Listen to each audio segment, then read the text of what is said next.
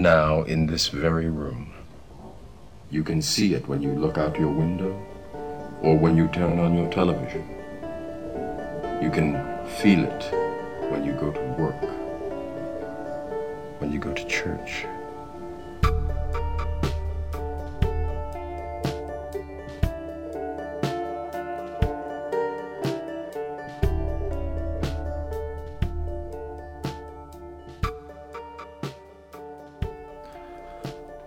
Welcome, everyone, to episode two of Remedial Polymath.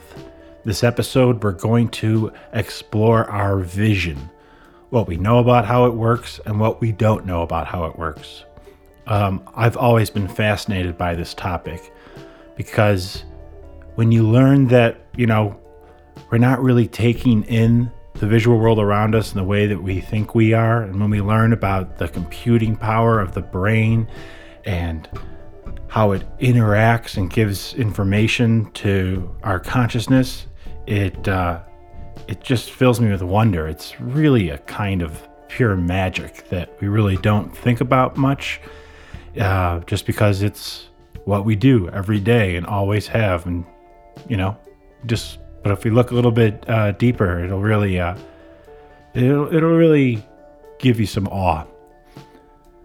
And uh, Thank you very much for coming back for episode two. If this is your first episode, welcome. I'm trying to get better at this whole thing where I have to read these long scrolls that I write. Um, so I hope it's better than the uh, other episode for you. I really enjoyed making it. And know that you can always go to remedialpolymath.com as well. You can read these written articles. Sometimes there's some visual help there, especially for this episode and you can see, you know, all the places that you can listen to the show and whatnot. And please, if you enjoy this at all, please give it a rating, some comments, anything like that. That always helps. Tell other people about it, anything like that. So, without further ado, we'll get to the episode.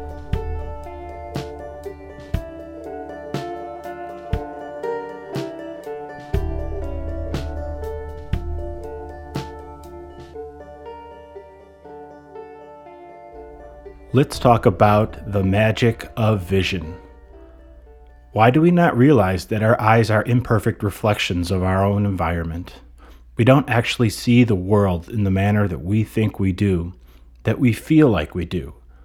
Why do we not think about this more?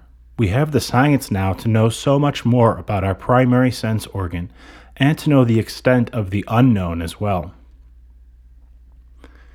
It's really quite astonishing and perplexing while also being something that we can be told and quickly reflect, yeah, that makes sense. Our eyes can't be 100% perfect, and then move on. But seriously, it's completely wild. Actually, it could be considered more than that. It's somewhat unnerving. In this episode, we're going to explore vision. Because when one looks a little bit into it, what we do and don't know about this sense of ours, the information and its implications are simultaneously disquieting and exhilarating. The correct words here are difficult to find, but hopefully by the end of this, you'll agree with the sentiment here. You think you see the world around you? Think again. You basically hallucinate the world around you. In some ways, it could be said that you imagine it. Not only that, but even what you quote unquote hallucinate around you is filtered and processed in many ways. Your brain, without your input, presents to your consciousness what it thinks you should know about your visual surroundings, which is not a true reflection of said surroundings. The word consciousness will be used here as the closest word to explain what one experiences concerning your interaction with your vision, not what the brain and eyes are doing all on their own without our input. Because our brains really do seem to act more like a giant filter than anything else. One hopes that intrigues you enough to learn more. Let's jump in. Us humans have two pretty decent for the animal kingdom forward facing eyes. Evolution has put millions of years of research, trials and errors, and investment into crafting the visual sense organs we possess today. It is unquestionably our most consequential and leaned upon sense. It informs us about most everything related to where we literally are in the three dimensional world around us, gets us to where we want to go, alerts us of danger, and gives us senses of wonder and beauty. From just casting our gaze at other humans, nature, artwork, or in other visual treats like beautiful buildings or exciting movies. It not only has an inherent value in that it's constantly informing us how to operate in the world and importantly, how to avoid dangers, but we also place great value in its experience. So much so that certain colors, arranged in certain ways on a canvas, can quite literally be considered priceless. Colors on a canvas, placed in a certain way, and they don't even have to make sense. Just ask Jack- Jackson Pollock uh, they provide no other purpose than to entertain our eyes, are literally considered so valuable that they transcend the idea of even having a value. Uh, I wouldn't argue with that fact, but if you step back, it's also a bit crazy. Not even the most popular songs of all time, even if you had the original recording, are valued in the same way as visual art. It sounds corny, maybe because it is. But just as we call other people's eyes the windows into their soul, they are also our own window into the external world. Vision is the most important sense as related to our experiencing life, so much so that about a third of the entire cerebral cortex is dedicated to vision. Some scientists even say it could be more. It's hard to know exactly, more on that later, but we know it's a lot. And the cerebral cortex is the part of the brain that plays a key role in memory, thinking, learning, reasoning, problem solving, emotions, consciousness, and functions related to our senses. Without the cerebral cortex, we wouldn't know ourselves as human. And a third or more of it is dedicated to looking around and understanding our surroundings.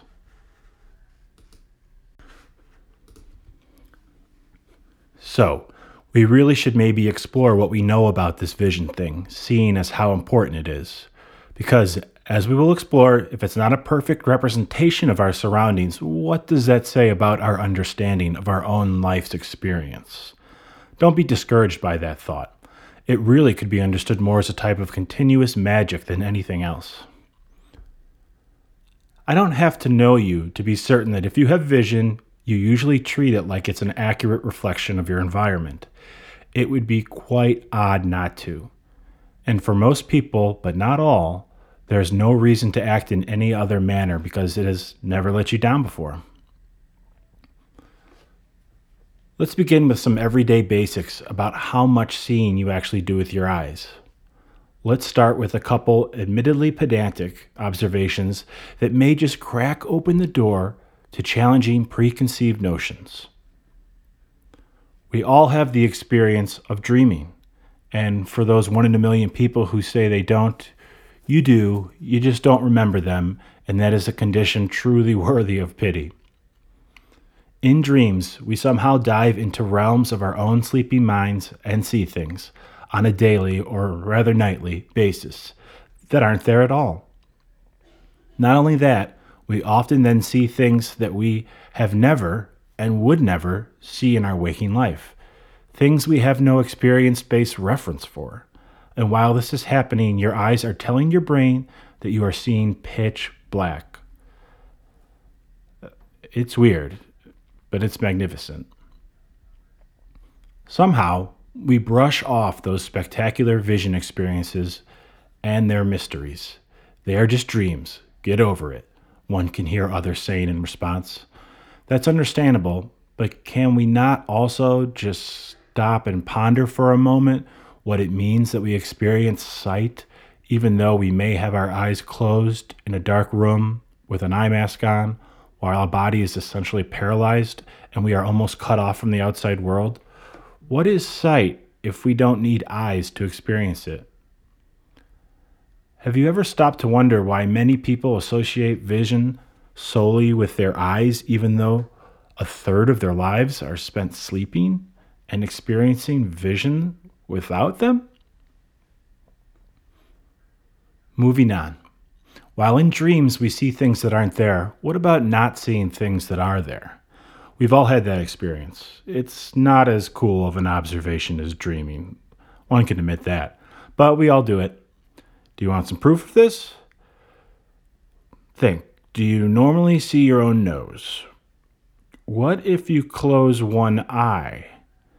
It's normally not there, but then voila, there it is. What is making this decision to not normally see something so clearly within our field of vision, and why? And what is replacing that part of our vision that should be our nose? This almost childish observation is just a hint to us that our brains really do make a lot of visual decisions for us. It can override the eyes, so to speak. Then, of course, there is the well known fact that we can induce hallucinations, which not all have experienced, but we're probably all aware of, whether that be through chemical means, via some sort of hypnosis or psychotherapeutic state, or through an unfortunate state such as schizophrenia. In your waking state, as well as dreaming, it is quite possible to flat out see things that aren't there. Yes, these are simple and arguably mundane observations. Forgive me. Yet maybe they're easily accessible observations that could uh, open some up to the wizardry of sight.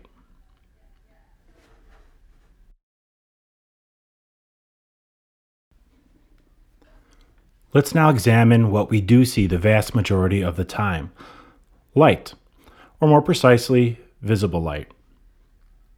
We only pick up a minuscule sliver of the expansive range of different types of energy that resides on what is known as the electromagnetic spectrum. On this spectrum exists energy of many different wavelengths, or what's known as photon energy. The longer the wavelength, the less energetic it is. The shorter, the more energetic it is. The wavelengths stretch from the size of a nucleus of an atom to thousands of kilometers long. You've probably heard of the other types of electromagnetic energies, maybe without realizing that visible light falls within this spectrum. A couple of the shortest wavelength energies are gamma rays and X rays, which are so energetic that they can actually be quite harmful to living material. Then there's infrared, visible, and ultraviolet light after which follows other types of energy such as microwaves and radio waves, the very same that heat your food and entertain your ears during the morning commute. The wavelengths for visible light are roughly between 400 and 700 nanometers long, with a nanometer being one billionth of a meter. Electromagnetic wavelengths, therefore, can be fractions of a nanometer long for a gamma ray to thousands of kilometers long for the weakest of the radio waves. So when we say that light occupies a sliver of the spectrum, it's more like a sliver of a sliver of a sliver. Why is it that our minds have decided to leave out so much information and focus on such a tiny band of information? Sure, maybe more information wouldn't be useful. If we saw radio waves, we might end up seeing nothing else. But maybe it would. A little infrared could come in mighty handy in the dark, see night vision goggles. In fact, many other animals do see other parts of the electromagnetic spectrum.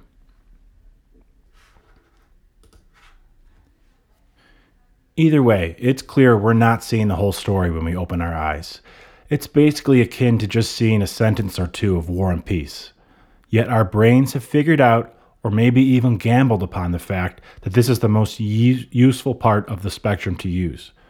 In fact, the sun releases most of its energy within the visible light spectrum, which makes sense as you can see the light from a star much farther than you could feel its heat. Realizing that we only take in a little bit of the potential electromagnetic information available around us via our eyes, and that this information often can be filtered or modified before being presented to our conscious mind, can be a revolutionary thing to ponder upon. It can act as an impetus to create wonder, and wonder is pretty much always self evidently positive for the human experience. Maybe I'm biased, but hey, so is our vision. Let us now look into some of the cool things about vision and maybe fascinate a little at how much our eyes and brain can do and what the effects are when it can't do everything. the first thing to take a look at would be just the basics of how vision for humans work. It may seem dry and boring at first, but after a little comprehension of what we know about this complex system, it should start to make you scratch your head. It did at least for me. How do we get a constant three dimensional, vibrantly colorful perception of the world around us? One of the best quick little quotes about vision is from Lai-Sang Young, a mathematician at New York University. Uh, this was while speaking with Wired Magazine. A lot of the things you think you see, you're actually making up. You don't actually see them. End quote. How is this possible? Well, part of the reason is due to the fact that our brains devote a serious amount of quote unquote computing power to our vision. William, William G. Allen, who is a professor of medical optics, has written that, quote, more than 50% of the cortex, the surface of the brain, is devoted to processing visual information. End quote. He uh, pointed this out in an article from Rochester University. He even went on to say that, quote, understanding how vision works may be a key to understanding how the brain as a whole works, end quote. Well, that's quite interesting. What are some of the barriers to understanding how our sight is pulled off?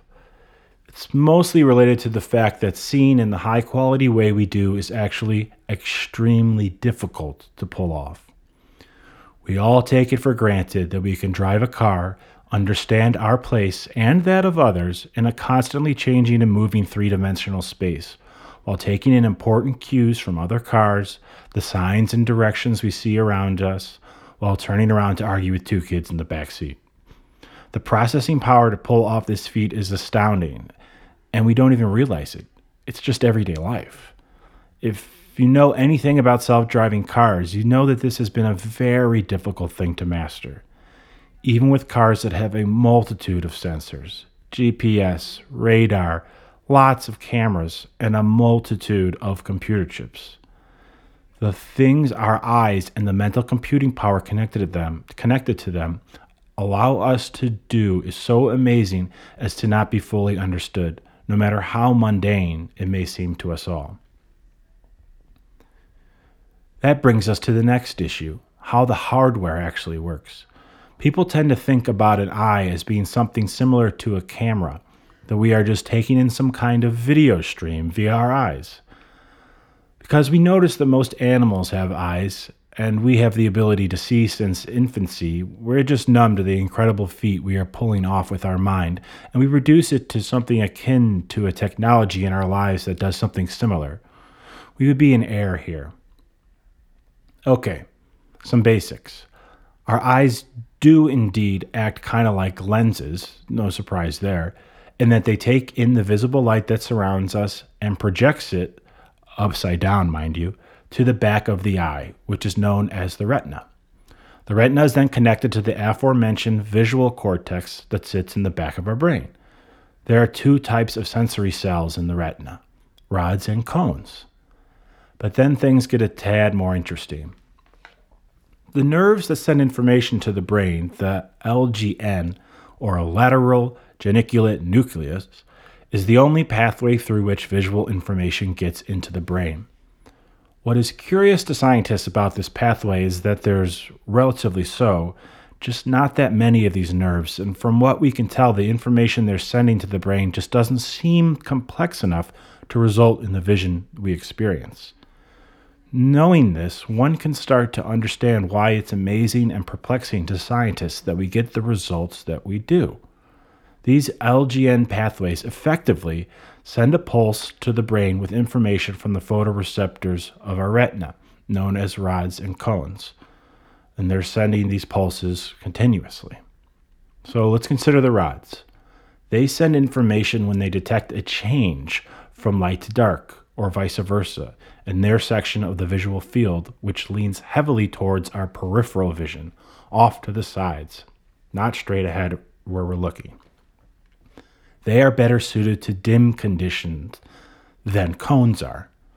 When taking into account that the total number of rods in the human retina is 91 million and far exceeds the number of cones, which is roughly 4.5 million, it may surprise one to learn that the vast majority of photoreceptor cells are concerned just with information about contrast changes. Wouldn't you think they'd be sending more information than that? Doesn't that seem like it's just not enough information? You would almost think the edges of our vision should be in black and white then. Yet that isn't the case.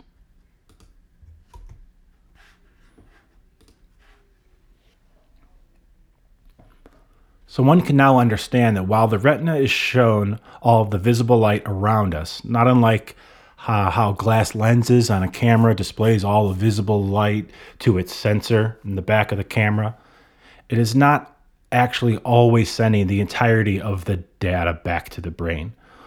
Or at least our brain doesn't relate all that data to our conscious mind. It gets a bit picky it values certain sections of what is what it's being shown in different ways at different times, factoring in the brightness level or if there's a change in contrast somewhere. It might make sense that our rods are more dedicated to our peripheral vision, as in, as in low light situations, you seem to be able to better detect things out of the corner of your eye, better than what you're actually staring directly at. This adaptation is probably related to our survival, so that dangers can't as easily sneak up on us in low light situations. In fact, it is believed that we were once nocturnal creatures. Our ancestors actually gave up some color acuity, that is, sacrificed cones for rods, so as to gain better night vision. Rods, as we've just seen, are used to see under low light. They're very sensitive but can't see color. But then there are three types of cones we need to be aware of the L receptors, which are sensitive to long wavelength light, such as red. Then there are M receptors, which pick up greens, and S receptors that are sensitive to blue colors. And just like the old school red, blue, green cords needed for the back of a TV, you can recreate all the colors all other colors by combining red, blue, green. It is estimated that the human eye can perceive between 2 and 7.5 million different colors just through the combination of these three. That's kind of bewildering. Could you imagine what could be seen if we had more types of color receptors? Indeed, many fish, birds, and reptiles actually have four types of receptors, meaning that, somewhat oddly, these lower intelligence animals actually are perceiving their world in a much more vivid way, a way that we can't even imagine. Additionally, it is believed that a small portion of humans, and it's thought usually only women, actually do have a fourth receptor. It is a rare condition known as being a tetrachromat. So there may be people you've interacted with without knowing it in their everyday life Seeing colors, the majority of us just cannot. Oh, to be able to trade places with one of these people, even if just for one day. Here's where it gets even odder. Those LGN cells somehow combine, combine the information from our rods and cones and send it off to the brain in quick little pulses, about one every millisecond. That may seem like a lot, but it's not, and in fact, it confuses scientists as it was assumed that more information had to be being sent to the brain. But essentially, what happens is that the LGN cells then connect to hundreds of neurons, which are then connected to hundreds of other neurons. The visual information information then gets thrown around the back of our brain and maybe even gets sent back to where it came from. Again, from the aforementioned article in Wired quote, The situation is even more complicated than that. Those hundreds of neurons connected to your single neuron, each of those is receiving signals from hundreds of other neurons. The visual cortex is a swirling play of feed, swirling play of feedback loop upon feedback loop. End quote.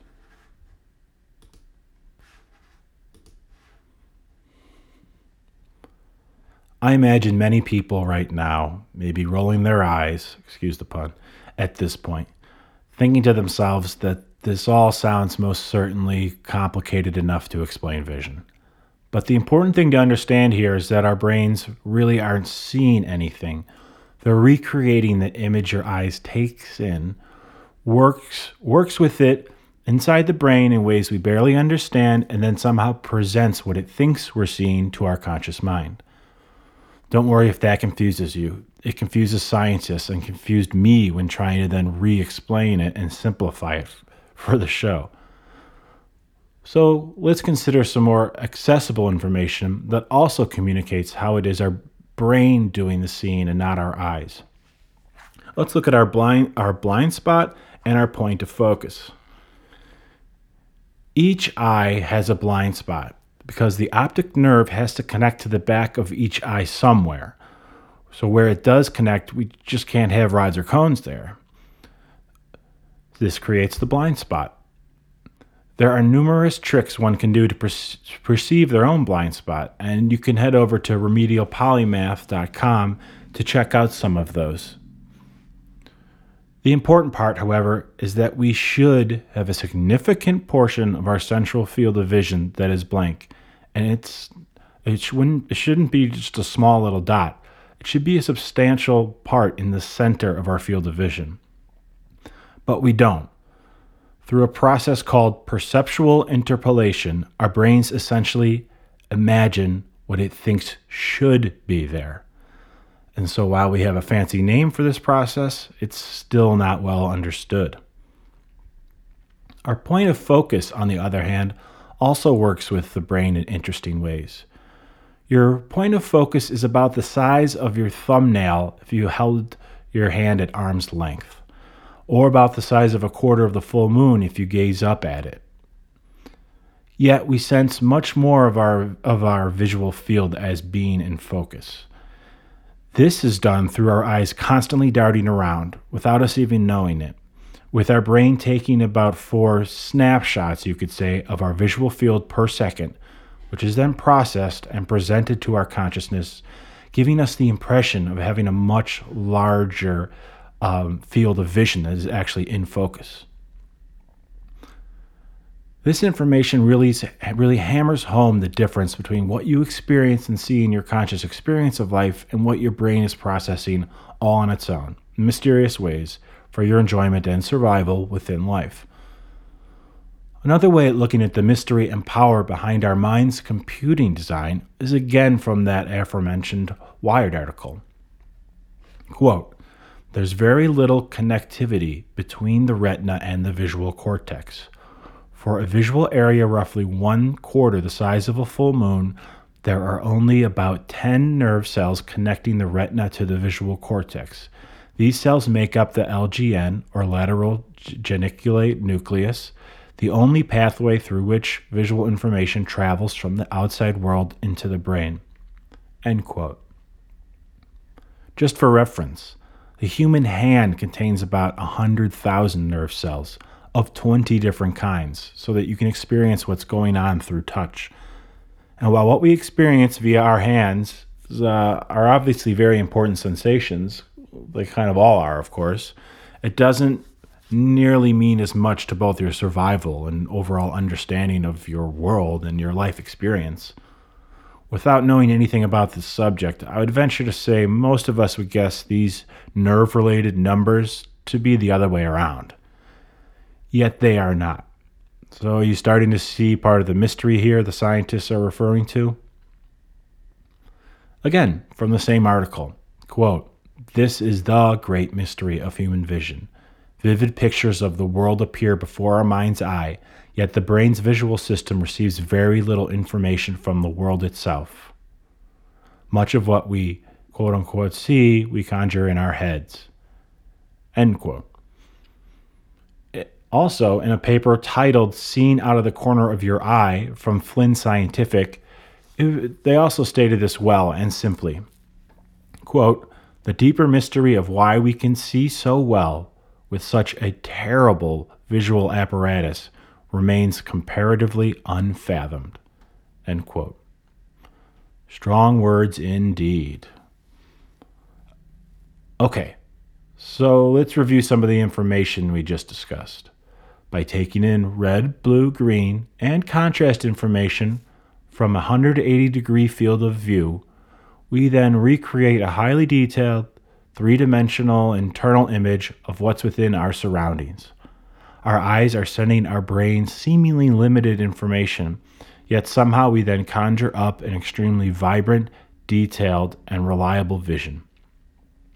All the while, our brain is adding and subtracting and combining information from our optical nerves to then present this information to our consciousness in the matter in the manner it wants to. And then our conscious mind experiences vision.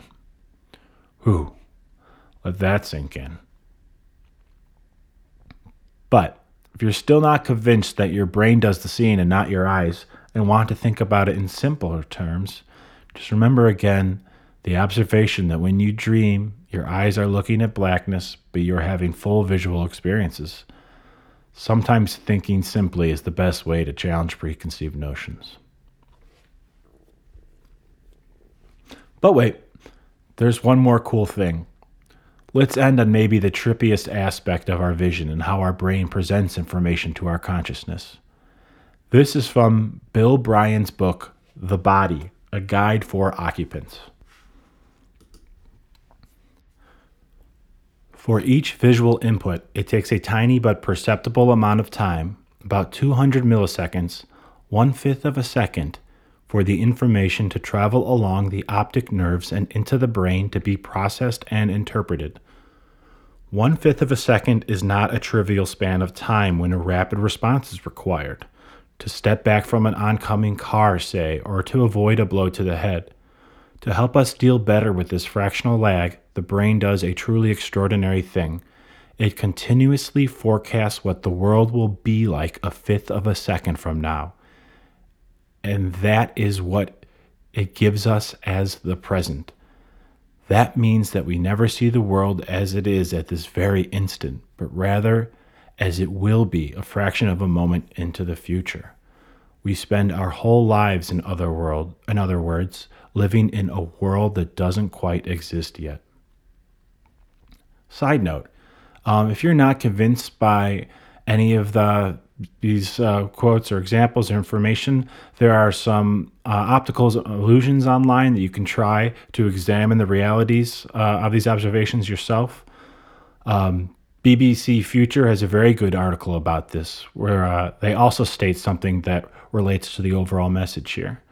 Quote Visual or optical illusions shows us that our minds tend to make assumptions about the world, and what you think you see is often not the truth.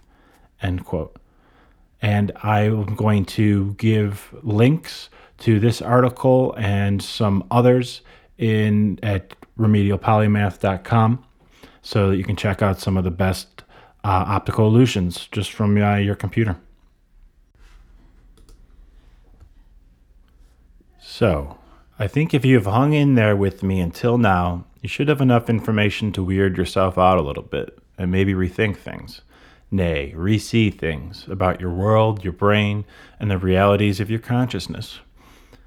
Isn't it a bit unnervingly magical that on top of everything we have examined so far, that what we see is actually our brain's prediction about we sh- what we should see slightly in the future? And it does this through mysterious means that don't yet make sense to our brightest scientists. But we do understand that what we see is related to the information that enters our brains, but is not reliant upon it. Also, remember, it does so through the part of our brain that is involved with memory, thinking, learning, reasoning, problem solving, emotions, and consciousness. No wonder vision is so central to our understanding of the human experience that part of the experience that lies outside of the realm of just striving to survive. And to think it all begins by being sensitive to three colors and light dark contrast. But if you're going to leave with one thought, it's realizing that we are all, in a way, imagining what's around us. It's some kind of a trick, albeit a very reliable and important one, but still some kind of a trick. Your eyes, your brain, your consciousness are three separate entities that feel like one, but they're not. It's an amazing reality and a truly amazing ability that we have really only just started to understand. But one thing is clear things are not what they seem. So just try to remember that the next time you look into a loved one's eyes, see the sunset, watch a beautiful film, take in your favorite painting, and if you can, maybe when you dream. Thank you for your time. I hope you found this useful, entertaining, informative, or all the above. I'll see you next time on Remedial Polymath.